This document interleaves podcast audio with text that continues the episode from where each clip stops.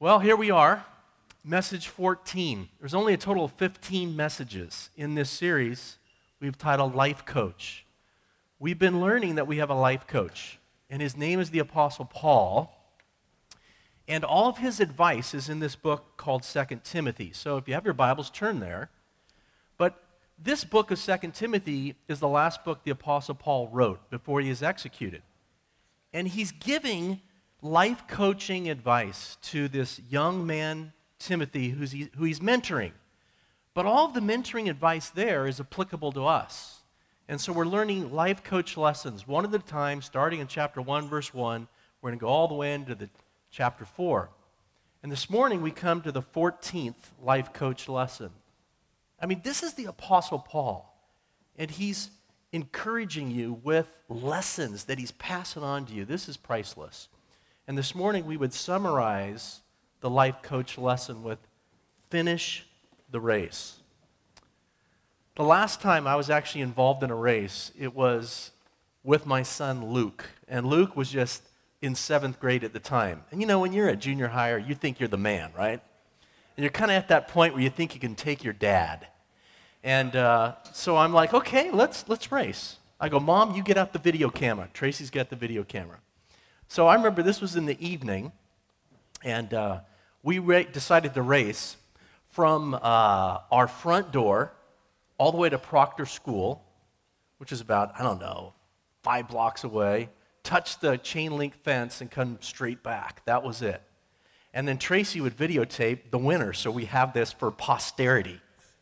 Okay? So I remember we take off it is a flat out sprint, and we are neck to neck. We both touch that chain link fence halfway through at the same time. Turn around, we're beating home. I mean, it's still neck to neck. I am laboring in breath like you can't imagine. You do not know how excruciatingly painful it is to keep up with him. But I'm like, I gotta take the boy down. And I mean, Tracy's in with the video camera inside the door, videotaping us. We both come up to the property at the same time. I am just, it's literally an arm's length ahead. I dive into the door first, crash onto the floor, and literally, I am spitting up blood. I mean, this is how hard I ran this race. I won, but it was an ugly win, let me tell you that much. Now, watch this. Look at your outline. The Christian life is compared to a runner running a race. And we're going to learn about this this morning. The Christian race, however, it's not a sprint, it's a marathon. It's a race that you pace yourself in, and you're not running against another person. Watch this you're running against time, and you're running against the temptations of this life that could take you off course. So I want to show you a little picture of how God sees you as his Christian runner in the Christian race. Now, this would be a simple way to portray your life. You know, here you have a birthday, and all of us it's different. And then at some point in your life, you come to know Christ as your Savior and Lord. And then you begin living your life, and at one day you're going to be home with the Lord, go to heaven. The next picture shows the Christian race. Yes, you come to Christ, one day you'll go to heaven, but the time period between when you come to Christ and when you go home to be with the Lord, that is, as God sees you, He sees you as a runner, running a marathon, running the race. The question becomes how can I finish the Christian race well? That's the question. I mean, how can you come to the end of your life and meet Jesus, okay? And here, as Matthew 25, verse 21 says in your outlines, well done, good and faithful servant. Come and share your master's happiness. I mean, how can that be the case? And I have good news for you, great news. The Apostle Paul tells us how we can run this race and finish it well this morning. But first, there's this introductory thought that I want to give you that, that actually Paul shares as well, and it's this. For most of us, there will come a point in our life when we will realize our Christian life on earth is almost over. This has happened for countless Christians through the eras, throughout history. There'll come a point, most likely, not for all, but for most, where you'll realize guess what? I'm soon to go to be with the Lord. This happened with the Apostle Paul, and he talks about this and describes this moment for us in 2 Timothy chapter 4 and verse 6. Notice what he says. He says, For I am already being poured out like a drink offering, and the time has come for my departure. The time has come for my departure. In other words, Paul's saying, I'm about ready to leave this earth and go on into eternity. He says, The time has come for my departure. That word departure, it's analusis, the Greek word. It's a beautiful word. It means literally to hoist anchor and set sail. Paul is saying, I'm ready to hoist anchor and set sail. Paul looked at death as the release from this world and the opportunity to set sail for eternity. It's a word of victory. Paul says, I am already being poured out like a drink offering. Now, a drink offering was an offering of wine, it was a libation. That's what it's called. And it was poured out on the lamb of sacrifice as a last act just before it was burnt on the altar. And this is all throughout the Old Testament. Uh, one place you could read about it, Numbers 28, verse 24. But Paul was saying, I have lived my life as a sacrifice unto Jesus these 30 plus years since he became a Christian on that road uh, to Damascus. And Paul says, and now I feel like in just a few moments away, my blood's going to be shed by Emperor Nero as a sacrifice, as a libation unto the Lamb of God, my Lord and Savior Jesus Christ. Next Sunday, we're going to study Paul's martyrdom and how it all went down. But the only thing that's going to matter you know, when you're at this point in your life, realizing your race is soon to be over, the thing that's really going to matter is uh, when you realize you're soon to depart and be home with Jesus, have I lived my life in a way where I'm ready to meet God? Have I run this Christian life in such a way that now I'm ready to embrace Jesus and have him embrace me? In other words, have I run my Christian life, race well? And Yes, it's going to be wonderful if your family is with you when you go on to be with the Lord. That will be beautiful. And we were with Jim when he went home to be with the Lord. I was there just hours, and that was incredible. I talked about that at the service. You may have that privilege, but really the thing you're going to be thinking about, along with your family there, that's beautiful, is my Christian life have I run it the way God wants me to do so I can hear, Well done, thou good and faithful servant? And what Paul tells us in this passage is absolutely priceless. You see, Paul's final words that he speaks about his own life here. This is incredible.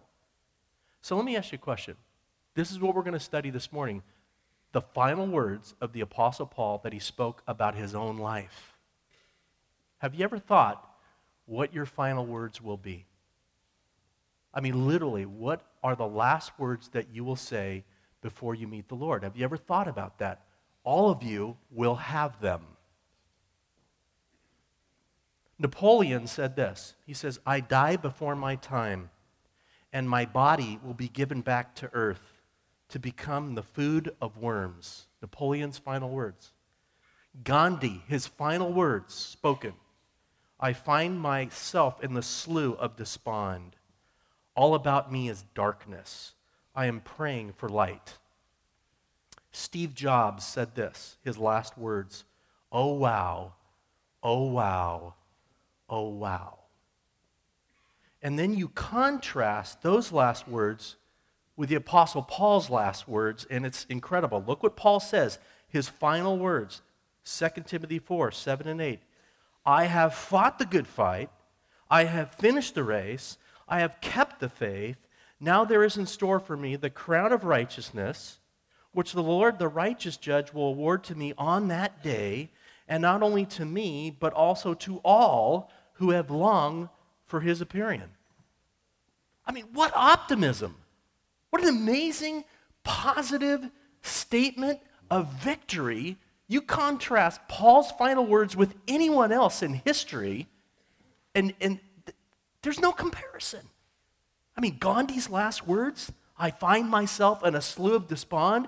And the Apostle Paul, I've finished the course, I've kept the faith. Now there's in store for me a crown of righteousness. It's, it's an amazing spiritual triumph. And within that statement, he passes on to us the keys for finishing the Christian life well. So, this is the heart of what we're going to talk about this morning. It's on your outlines. Three statements you want to be able to claim about your life now that indicates you will finish your Christian life well. See, Paul's mentoring us, even in this statement. There are three things you want to be able to claim about your life right now. And by doing so, if you can claim these three things about your life now, guess what? You are ready to meet Jesus and hear, well done. Now, listen closely. Regardless of how you have run your Christian race up to this point, God has brought you here to hear a message this morning that I believe is just priceless. It's priceless. And there's a statement here. It's one of my favorite statements, my favorite quotes that I quote all the time. You've heard me say it before, but it is so fitting for this message. And the statement is this You can't go back and make a brand new start, but you can start right now and make a brand new end. In other words, right now, you have the time to make some mid course adjustments. Right now, you can change the trajectory of your race. Right now, you can adjust the way you are running your Christian life and you can finish well. The thief on the cross, in God's grace, he changed the entire trajectory of his race. Jesus said, Today you will be with me in paradise. And if you hear from the Lord today and take his word in and make some mid course adjustments, you can finish well and hear, Well done, thou good and faithful servant. So, we want to study three things this morning that you want to say about your life right now that indicates you'll finish your Christian race well. And as I shared, my friend Jim Burns, no one has modeled this more with commitment and passion than him that I've known in my life. The Apostle Paul modeled it first. And in, in terms of an example for me, Jim Burns really modeled this. There are three statements Paul makes here that we also want to make. The first statement to claim about your life right now to finish well is this I have fought the good fight. Now, the question becomes this what did Paul mean by that? Because that gets at what it should mean to us. Now, the word fight is the Greek word agon. It means agonize, strive, labor. And the good fight, good, is the Greek word kalos, which is a general word for good. Now, certainly Paul would have had in mind living a good Christian life. But the greatest good in the world to fight for is fighting for the good news. It's fighting for the gospel, and especially the expansion of the gospel. Paul was saying, I have fought the good fight, I have labored, I have agonized to expand, to extend the good news everywhere and to everyone. And, and Paul, he's talked to Timothy even earlier about fighting the good fight, living for the expansion of the gospel. If we go to 1 Timothy chapter 6 and verses 12 and 13, Paul said, Fight the good fight of the faith. Take hold of the eternal life to which you were called when you made your good confession. The good fight is associated with the good confession, the confession we make about the gospel. The good fight is a reference to living your life for the expansion of the gospel. Paul was saying, as I look back on my life, and my last breaths are soon here to be upon me, I realize, I have fought the good fight, he's saying. I have labored at sharing the good news the best I could with no regrets. How can we fight the good fight for the expansion of the gospel? By the way, you must fight for this in your life because there is an enemy that's doing everything he can to fight against you. He's going to throw out temptation. As I shared with you, the race we are racing is against time and temptation. The temptation is to live your life for yourself, not the gospel. The temptation is to be ashamed of the gospel or afraid of the gospel. And Paul is saying, to the best I could, by God's grace, I have lived for the expansion of the gospel. You say, How can I live truly for the expansion of the gospel? Well, let me give you a few practical tips from Paul's life on how to fight for the expansion of the gospel. First of all, believe in the power of the gospel. If, you, if you're going to fight for the expansion of the gospel, you've got to believe that the most powerful message on earth is the gospel. That's what Paul said in Romans 1:16. I am not ashamed of the gospel, for it is the power of God for the salvation of everyone who believes. Second, pray for the impact of the gospel on others. Romans 10:1, Paul said, "Brothers, my heart's desire and prayer to God for the Israelites is that they would be saved." So develop a top 10 list. Develop a top 5 list of people that don't know Jesus that you're praying for. Have that list where you pray this is a way that you live for the expansion of the gospel. God answers prayer as we're praying for people that are lost. Live for the gospel. Paul said in Philippians 1:21, "For me to live as Christ and to die as gain." Share the gospel. Colossians 4 4. Pray that I may proclaim it clearly as I should. That's what Paul was saying. At Jim Burns' service, it was beautiful, the video that was shown. And I'm just like watching this video of Jim. I had seen this again and again and again. At barbecues that Jim would have, it was always the same the most amazing food you could ever imagine, an incredible feast. And then Jim would take out his Bible, his big, thick Bible, and he'd sit down like a papa. And he'd look at us all and he'd start reading the Bible. And he's ministering the Word of God to us. And it was just a beautiful thing. Sharing God's Word. Chad talked about that moment also where Jim loved to go to Mexico, vacation there. And one day, Jim sees this homeless man there on the beach, and most of us just kind of turn around when we're on vacation from, you know, someone who's homeless. Jim's heart goes out to this guy, kind of finds out where he lives, and I guess he was living out on a boat or something like that somewhere. And Jim tries to sleep, and he can't sleep. He's thinking about this guy. And he goes back and invites them, this man, to come and be with him in his home and, hey, take a shower, enjoy our food. And he stays with them during their vacation. Eventually leads this man to Christ. And this man is completely re- rehabilitated and just living a great life in Mexico. And, and, you know, they're dear friends now. And I'm just like, this is what Jim Burns' life was all about. This is what the Apostle Paul's life was all about. It was the gospel and introducing the gospel to people. Go to people who need the gospel. Acts chapter 16, verses 9 to 10. The Apostle Paul had a dream. And in this dream, he saw this man, and this man said, Come over to Macedonia and help us. After Paul had seen the vision, he got ready at once to leave for Macedonia, concluding that God had called him to preach the gospel to them.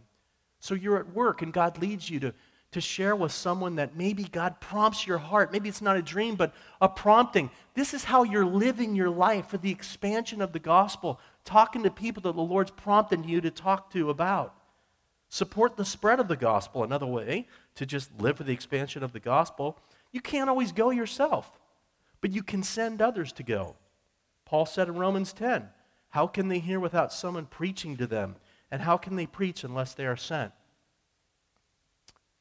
You know, if you come into our bathroom, and I'm going to show you a picture of our bathroom, um, this is a picture of where I shave, and these are just some of the pastors that we support.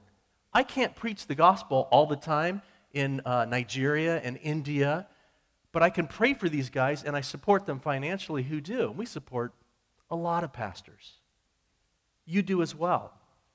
What really touched me the other day, it's not, you know, we have a 22 year old I never go in his bathroom because I have no idea what's growing in there. You know what I'm saying? but I walked into his bathroom the other day, and that's Luke, and this is what I saw. And I'm like, here's a college kid. I had no idea. Luke went out and he sponsored an Indian pastor. And parents, our example, I didn't, you know, I'm not putting myself up as an example, but Luke obviously is seeing what we're doing. And I'm just like, thank you, Lord, that my son right now is building a life in such a way that one day he's ready to go home and be with the Lord. He's living his life for the gospel. And as a college student, supporting pastors who are preaching the gospel in India. I'm just saying this is one way. It's your whole life that's about the gospel. But when Paul said, you know, I have fought the good fight, he's saying, I have fought the good, the good news fight. I've, I've fought my life, agonized is the word, to share the gospel, to preach the gospel to everyone and everywhere, wherever I went. It's a way of I've done life. And by God's grace, he's saying, I've lived for that furtherance of the gospel. Watch this, the goal is not perfection, the goal is progress. And so, as you go along in your Christian life, are you making more and more progress when it comes to this, the gospel? I'd like you to talk about this just honestly in your life. We're here with family this morning. You know, how are you making progress in living for the expansion of the gospel? Talk about that for a moment, would you, at your tables? We're looking at three statements you want to make about your life now so you'll be ready to hear, Well done, thou good and faithful servant. Statement number one you want to say, I've fought the good fight. I've lived for the expansion of the gospel. Statement number two I have finished the race. So Paul says, I have finished the race. Well, what did Paul mean by that? Well, the word race is the Greek word dromos, and it means a course, it means a track. Paul's saying, I've finished the course, I've finished the track. The race is a reference to, you see, God's plan. God's track, God's will, God's purpose for your life. Like Hebrews 12:1, run with perseverance the race marked out for you, your life. You see, God has a race, God has a plan, God has a course, God has a track for you, your life. And so you want to make sure that, watch this, you're not running your race, like your own selfish race, apart from God. You don't want to run someone else's race that someone else has for your life you want to make sure you're running the race that God has assigned for you to run. Look at Acts 20, verse 24. Paul said, However, I consider my life worth nothing to me. This is, by the way, where you start your race. Ultimately, as a Christian, you die to yourself and you say, I don't consider my life worth nothing. And that was Jim Burns.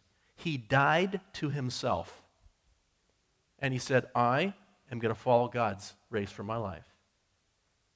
I consider my life worth nothing, if only I may finish the race and complete the task the Lord Jesus has given me the task of testifying to the gospel of God's grace.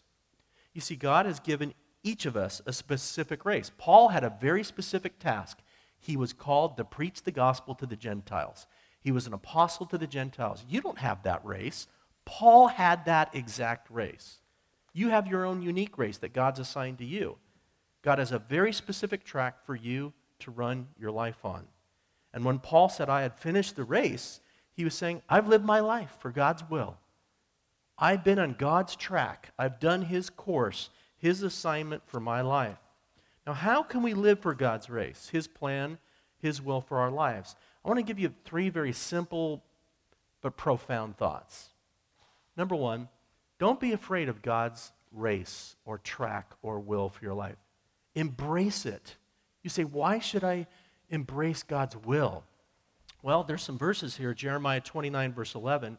God says, For I know the plans I have for you, declares the Lord plans to prosper you, not to harm you, plans to give you a hope and a future. See, God's will is not about harming you, it's about giving you hope and a future. You will have no more fulfilled life ever than when you are in God's will. And and, and embracing that for your life. Some people think, well, if I do God's will, He's going to send me to China or Africa. He'll only do that if it will absolutely fulfill your life. God's will is so good. Look at Romans 12, 2. Then you will be able to test and approve what God's will is. Well, what is God's will? It's good, pleasing, and perfect for your life. So don't be afraid of God's will. That's the first sign that you are moving in the right direction is you're not afraid of God's will. You want to embrace it. Second, pray for God's will in your own life. Pray for God's plan to take place in your own life. In Matthew 6:10, Jesus said, you know, this is part of the Lord's prayer. Your will be done on earth as it is in heaven. Are you praying for that for your own life? Lord, I want your will to be done in my life as I'm running this race. Uh, Luke chapter 22, verse 42 Not my will, but your will be done. That's what Jesus said. And, and God's plan for Jesus was to go to the cross. God's plan for you is not to literally go to a physical cross, but you're called to take up your cross and follow Jesus and live out God's plan for your life. And thirdly, always move toward God's will. You want to be moving towards the Lord's will. If there's one thing I'm always praying, I think daily it's, Lord, I want to live in your will. I want your will to be done this day. I want to make sure I'm living not my plan for my life, but your plan for my life. And Paul said in Philippians 3:14, "Press on toward the goal to win the prize for which God has called me."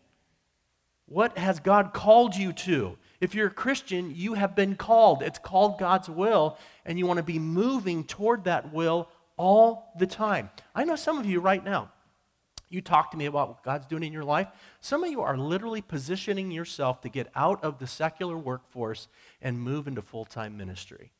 You've not declared it publicly, but you've done so privately to me, and now I've declared it publicly. but you know who you are, and there's several of you that are on this track. You're seeking God's will for your life. Guess what? You are positioning yourself to finish well. I'm not saying all of you are called to be in full time ministry. You're not because you're in full time ministry where you're at. You just got to figure out what is God's plan, what is God's will for me wherever I am at. And you got to make sure. I mean, you're, you're ready to die and meet the Lord when you're like, Lord, I have been living your will out for my life. You got to hear from God on that. Jesus said in John 17, verse 4, I have brought you glory on earth by completing the work you gave me to do. See, God has given you some work to do. He's given you an assignment, and it's very important you live it out. So, the second statement you want to make about your own life now to finish well, you want to say, I've finished the race. Hey, I, have stayed in the groove of God's will for my life. By God's grace, I've lived out His will, His race for my, my life. The goal, again, is not perfection.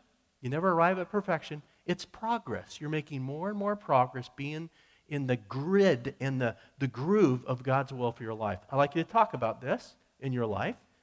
Some of you have been making a lot of progress in this area, and you should talk about this at your tables. You're not boasting, you're just saying God is developing you.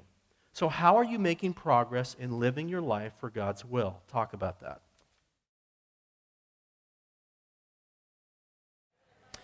All right, we're studying three statements. Three statements you want to make about your life now to finish well. The Apostle Paul made these three statements I have fought the good fight. He's saying, hey, I have lived my life for the expansion of the gospel. I have finished the race. I've lived my life for God's will. And lastly, I've kept the faith. Now, what did Paul mean by this? The word kept is the Greek word tereo. It means to watch over, it means to protect, it means to preserve, it means to guard. And the faith is a reference to God's word. So when Paul says, I've kept the faith, I've guarded, I've kept the Word of God, is what he's saying. I've stayed true to God's Word. I've protected it, guarded it, preserved it in my heart, lived it out in my life and ministry. Again, Paul's not claiming perfection. He's just saying the pattern of my life, the rhythm of my life as I look back on it has been to keep the Word of God as the guidebook for my life and for my ministry. Now, how can we keep God's Word, you know, to the end of our race. How can we keep the Word of God as central in our lives? Well, let me give you seven brief thoughts modeled by the Apostle Paul as he comments on this. Number one, guard God's Word. 2 Timothy 1.14, Paul said, guard the good deposit. That's the word that was entrusted to you. Guard it with the help of the Holy Spirit. So we've got to guard the Bible. What does that mean? That means you don't add to this book and you don't take away from this book when you read it and you read all of it and you embrace all of it. You don't put aside certain truths. Oh, I like that one. That's easy, but that one's kind of tough. You kind of grapple with all of it. That means to guard the Bible. You share God's word. The things you have heard me say in the presence of many witnesses, and trust to reliable men. And that was to me Jim. And again, just seeing Jim as he did so often. He loved family occasions, but there was always that moment with the Bible and it didn't matter who was there. It could be five people, it could be 50. He would take out the word and he would speak the word of God to all of us. And I just, just in a humble way, you could tell the word of God was so central in this man's heart. It was everything. Think about God's word. 2 Timothy 2 7. Reflect on what I am saying, Paul said. Labor at God's word, 2 Timothy 2:15. Present yourself to God as one approved, a workman who does not need to be ashamed, who correctly handles the word of truth. As a worker, yeah, you're, you're a hard worker at your task. We need to be hard workers when it comes to the word of God. Studying it, knowing it. Know God's word, 2 Timothy 3:15. From infancy you have known the holy scriptures. Revere God's word, 2 Timothy 3:16 and 17. All scripture is God-breathed. It's inspired. I just know how deeply Jim revered, revered the word of God. This was his table that he sat at every Sunday. He always wanted to be closest to the preaching. Whether it was Larry or Danny or myself, he was close to us. He loved God's word. Do you love God's word? Do you esteem God's word? That, that, that's how you finish well, is you lift up the word of God. Proclaim God's word, 2 Timothy 4 2. Preach the word. We studied that last Sunday. So, the third statement you want to claim about your life now to finish well, you want to be able to say, Hey, I've kept the faith. I've fought for and struggled for the Word of God. I've scrapped for the Word of God in my heart. I wasn't led away by temptation.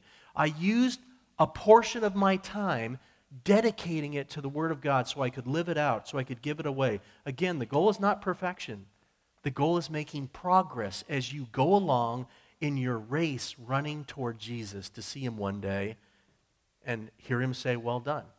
Now, many of you are all, you wouldn't be here unless you love God's Word.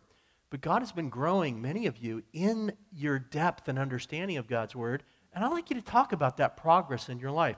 How are you making progress in living out God's Word? Talk about that at your tables. Okay, this morning we've been just looking at three statements to finish the race well. Three statements you want to be able to make about your life right now you're growing in these areas. You never arrive. It's just that as time goes on, these three things are becoming more and more and more characteristic about your life. Now, Paul's not finished. He answers an incredible question here in verse 8. This is the question of all questions.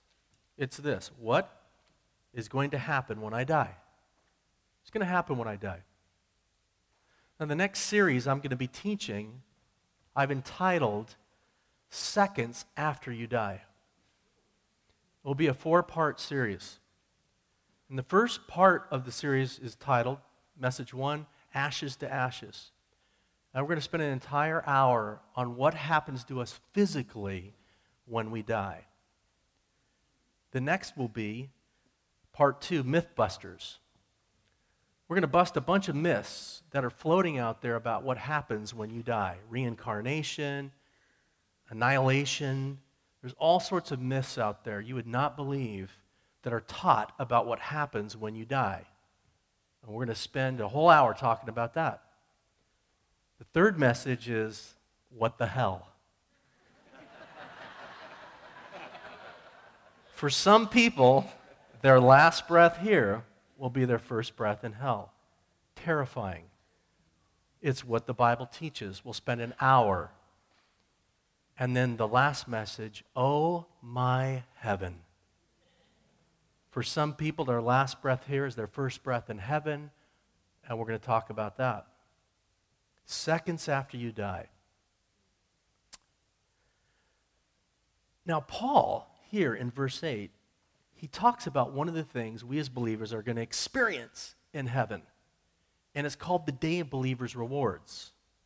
Now, I'm not going to go into huge detail here about it, other than pointing out what Paul says, and it's quite fascinating what he says in verse 8. Just look at this. He says, Now, in light of the fact that Paul's saying, I have fought the good fight, finished the race, kept the faith, now there is in store for me the crown of righteousness. Now there is in store for me. Watch this we are storing up by the way we live our lives today, by the way we run our race, rewards. We are storing up rewards for us to be received in heaven. A lot of Christians don't understand this. By grace, you're saved and going to heaven. but by the way you live your life on earth right now is how you store up for yourself rewards to be received in heaven. And look what Paul says. Now there's in store for me the crown of righteousness. The crown of righteousness is just one of the crowns. Crowns is the word for rewards in the Bible. And there are five crowns. I don't have time to preach on them right now. But uh, one of the crowns is the crown of righteousness. The crown of righteousness is the reward given to Christians for displaying practical righteousness, for living a right life according to this book. And as you order your life and as you run your race according to this book in your life, you receive the crown of righteousness. And you look at there at verse 8, which the Lord, the righteous judge, will award to me, which the Lord, the dispenser of these rewards, will be none other than Jesus Christ himself giving you these rewards. And he says, which the Lord, the righteous judge, will award to me on that day. That day is the day of believers' rewards. And this is talked about in many places of the Bible. I have an entire message on it in my series, The End, where I, I spend an hour on this. But uh, I've given you one verse here, Revelation 22, verse 12, where Jesus says, Behold, I'm coming soon. My reward is with me and I will give to everyone according to what he has done, or she, according to the how they have lived their life, according to how they've run their race.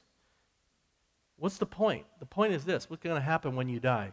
You're going to see Jesus, and you're going to be rewarded. Now, why is all this important? Watch this. You should lay it all on the floor in this life you should give it all to Jesus now. You have one life to live. You have only so many days or months or years ahead in your life. The only thing that really matters, beloved, is living your life fully for Jesus Christ right now. And I'm telling you what God Paul has given us as our life coach. He's telling you how to finish your race well and get a maximum reward and basically, what you do with these rewards is you cast them at the feet of Jesus in worship as an offering to Him.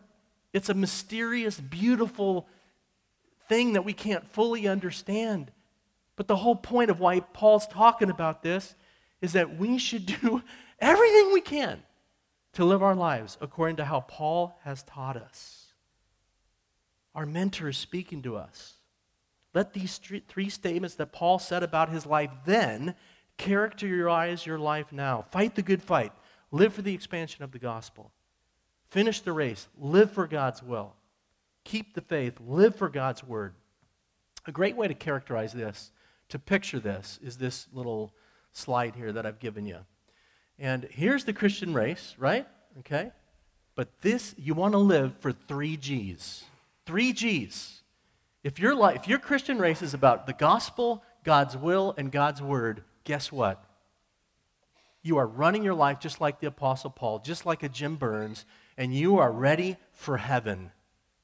And if your life is not about the gospel, not about God's will, not about God's word, you need to seriously look in the mirror and say, Lord, please speak to me. I need to make some mid course adjustments. And God, in His grace, His grace is so good, it's so thick, it's so kind. And God has brought you here today, or you're watching on video, and His timing is perfect because this is when we make those adjustments in our lives and we evaluate. And, and, and guess what? You can create a whole new end for your life by God's grace and by God's power. Now, you know, these three statements that Paul makes here, I know this is getting a little deep in the Greek, but they're perfect verbs. You see, why is that important, Mark? I have no clue what you mean by that. When Paul says, I have fought the good fight, that's a perfect verb. And perfect verbs indicate completed action with continuing results. So, what that tells us is this sometime in Paul's life, after he became a Christian, Paul began to evaluate his life, and he came to the Lord and he said, Lord, okay, I will fight the good fight. I will live for the expansion of the gospel. And that action then continued there came a point in Paul's life, I don't know when it was, when he said, Okay, I will finish the race. I will live for God's will. Not my will, the Lord's will be done. I'll live for God's will, even if that means I'm going to go to prison and have my head cut off by a Roman emperor named Nero. He started. You, see, the, the whole point of a, a perfect verb is there was a starting point, and then the action continued. And the starting point was a commitment that the Apostle Paul made to God some point in his life after his salvation. Paul said, I will keep the faith. He said, Okay, Lord, I will live out your word. And it started at a moment, and then the action continued. Watch this. Never underestimate the power of making a commitment to the Lord in these three areas. That's the point. These three things do not happen on accident in your Christian life, they happen on purpose. When you get alone with the Lord and when you say, Oh God, okay, this is the starting point. I'm making a perfect verb. I'm making a resolute vow, a resolute commitment to live for three, these three G's. It's going to start and it's going to have continuing results in your grace. This is how I'm going to live my life to the end of my days. It's going to be my life about these three things the gospel, God's will, God's word. Here's your game changer challenge. You see it there in your outlines. You can't go back and make a brand new start. None of us can. But you can right now make a brand new end. And here's the question What if you started today to make that brand new end? What if right now you make a perfect verb commitment and you say, right now, from this point forward, these three things that characterize Paul's life are going to characterize my life? I'm going to finish well. Let's pray. Lord, thank you that you love us so much, and I'm not sure all that you're saying in each of our lives. I know you're speaking to me big time, Lord. You're doing a work in my life. And um, Lord, you liken our Christian life to a runner running a race. It's a marathon, Lord, but we don't know how much more time we have. That's in your hands all of us one day will experience that glorious departure where we're going to hoist anchor and set sail for eternity. We're going to see you face to face and live with you and, and all believers for all eternity. That's, that's amazing. And Paul, our mentor, he shared with us how we can cross that finish line and hear, well done. By your grace, would you give us the strength to fight the good fight, to live for the expansion of the gospel, to finish the race, to live for your will in our lives? to keep the faith, to live for your word. Lord, it's not about perfection. You're the only perfect one. It's about progress, it's about pressing on. And maybe right now you just want to say a little prayer like this. Maybe this is the prayer that I'm kind of I'm saying this. Maybe you would as well, just to say, Lord, grant me your strength, grant me your power to make a brand new end and to start right now. Help me to live for these three G's the gospel, God's will, and God's word. I'm making a perfect verb commitment. By your grace, let it start today and let it continue to the end of my race. Lord Jesus, I'm depending on you. I need your power to live this way, and I so want to live this way as I can't wait to just hug you and see you, my Savior, in glory one day. I look forward to that moment. We pray this in the name of Jesus. And everyone said,